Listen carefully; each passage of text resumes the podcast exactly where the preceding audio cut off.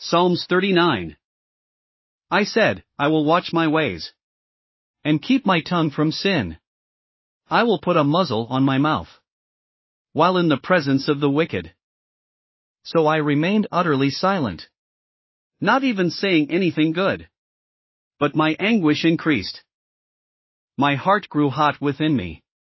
While I meditated, the fire burned. Then I spoke with my tongue. Show me, Lord, my life's end.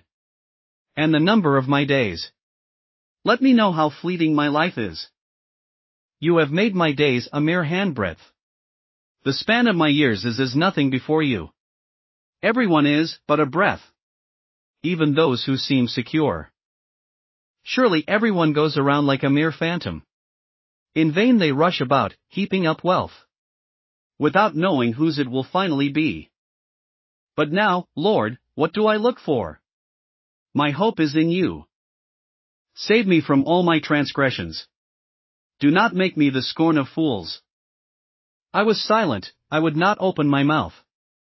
For you are the one who has done this. Remove your scourge from me.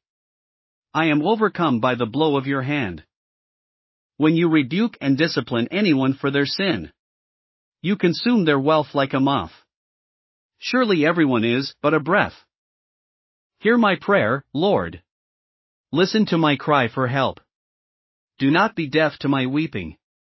I dwell with you as a foreigner. A stranger, as all my ancestors were. Look away from me, that I may enjoy life again. Before I depart and am no more. Thanks for listening to another chapter of the Bible. At My Faith Fuel, we believe a good coffee fuels your faith and energizes your day. Please visit myfaithfuel.com to explore our delicious coffee blends.